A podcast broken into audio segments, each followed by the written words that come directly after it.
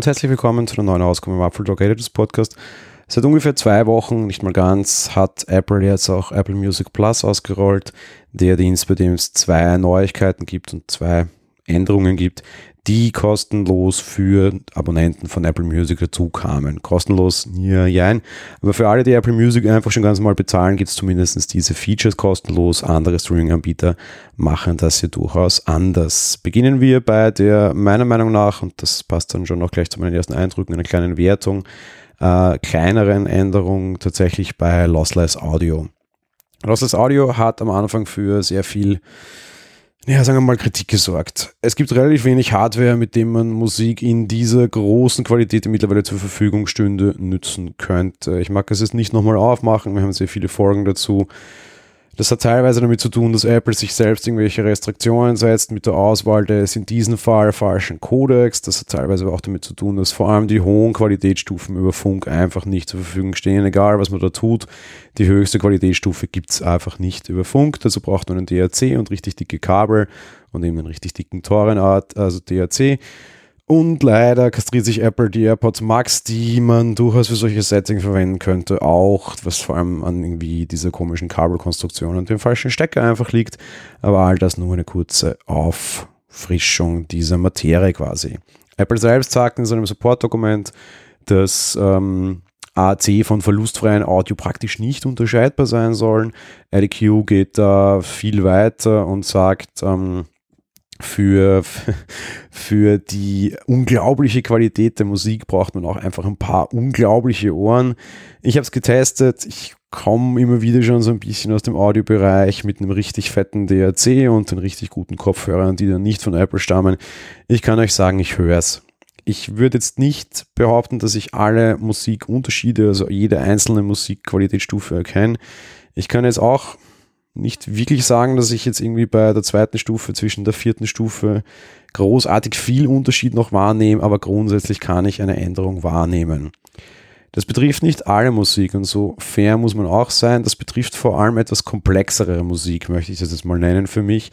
Zum Beispiel Musik, wo ja, Metal-Bereich ist mal noch die Musikrichtung, aus der ich komme, unter Anführungsstrichen, sehr starke, tiefe, wummernde Sounds, zum Beispiel Schlagzeug oder Bass, kombiniert werden mit höheren Dingen, wie zum Beispiel einer weiblichen Stimme, die dann eher schon aus dem Opernbereich kommt, oder aber einfach auch mit höheren Instrumenten wie einer Geige. E-Gitarre und Geige zusammen gibt es sehr selten, aber das ist so ein klassischer Anwendungsfall, wo ich es höre, weil einfach, wenn die Technik auch sonst rundherum mitspielt, ich einfach ein, ein, ein höher aufgelöstes und wesentlich stärker differenziertes Musikbild wahrnehme und das für mich einfach tatsächlich eine eklatante Verbesserung ist wirklich notwendig und großartig dringend ist es nicht.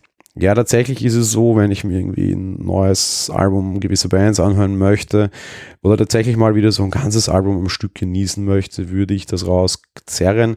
Das habe ich aber auch früher schon mit Tidal. Ich könnte es quasi Tidal kündigen, damit es aber zu einem sehr teuren Kopfhörer dazu geschenkt wurde. Ist es jetzt auch wurscht, aber es ist eine nette Verbesserung und man muss immer in Gedanken behalten, wir zahlen das Ganze nicht. Was auch neu dazu kam, und das ist meiner Meinung nach die größere Änderung, ist diese ganze Dolby Atmos Geschichte. Apple hat relativ wenig Titel noch für das verfügbar gemacht. Der, der Versuch ist, Musik quasi räumlich darzustellen. Der Hörer wird immer in die Mitte dieser Musik gedrängt, wenn er den Kopf mitbewegt oder halt nach links und rechts dreht, dank der Sensoren, den AirPods und manchen Beats-Kopfhörern bleibt quasi die Musik immer vor einem, bleibt immer gleich im Raum. Ein Effekt, der mich irritiert ich würde mich quasi gerne wegdrehen können von der Musik und nicht sie immer quasi gleich präsent haben, dass sie mir folgt. Aber das sei es mal drum. Der Effekt an sich ist aber überraschend stark und ähm, auch im Blindtest mit irgendwie Freunden und Verwandten, das ist etwas, was Leuten auffällt. Ich persönlich für meinen Teil muss sagen, ich brauche es nicht. Es irritiert mich auch mehr, als dass es mir irgendwie hilft es, es ist schon interessant, was für eine Soundstage da aufgezogen werden kann. Da muss aber auch für mich einfach das Setting passen.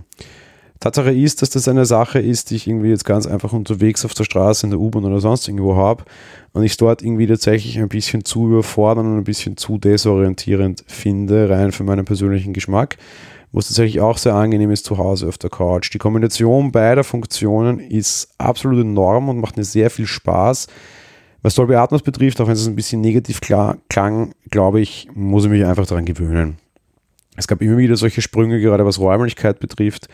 Ähm, Podcasts, die es irgendwie versuchen, Stereo zu machen und irgendwie Links-Rechts-Bewegungen darzustellen, auch wenn das so ein klassisches Monomedium ist und auch dieser Podcast wird dann für sich als Mono ausgespielt. Ähm, ich glaube, ich kann mich daran gewöhnen und ich glaube, ich will mich auch tatsächlich daran gewöhnen. Ich höre immer wieder rein, ich bin immer wieder begeistert, ich bin aber immer wieder auch so ein bisschen überfordert. Jetzt sind es 14 Tage und wir haben Musik so in dieser Form noch nie wahrgenommen.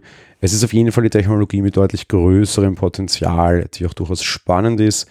Ähm, sehr interessanter, sehr guter Move von Apple, sich da einfach jetzt noch ein bisschen mehr Wind quasi unter die Segel zu holen, um sich gegen andere Anbieter durchzusetzen. Ähm, Game changing ist, wenn dann Dolby Atmos, da muss der Eindruck oder die, die Erfahrung aber halt auch den Leuten entsprechend gefallen. Ich aktuell bin ein bisschen überfordert, in meinem Umfeld geht es den Leuten auch so, aber ich bin sehr gespannt, wie sich das Ganze entwickelt. Vor allem, wenn vielleicht Tracks auch absichtlich in Gedanken dessen quasi produziert werden. Man musste jetzt alle Tracks nachträglich neu abmischen, das ist auch der Grund, warum es ein bisschen länger dauert. Ähm, aber der Effekt an sich, auch die sage, das ist schon ein starker. Ich bin gespannt, wo es hingeht.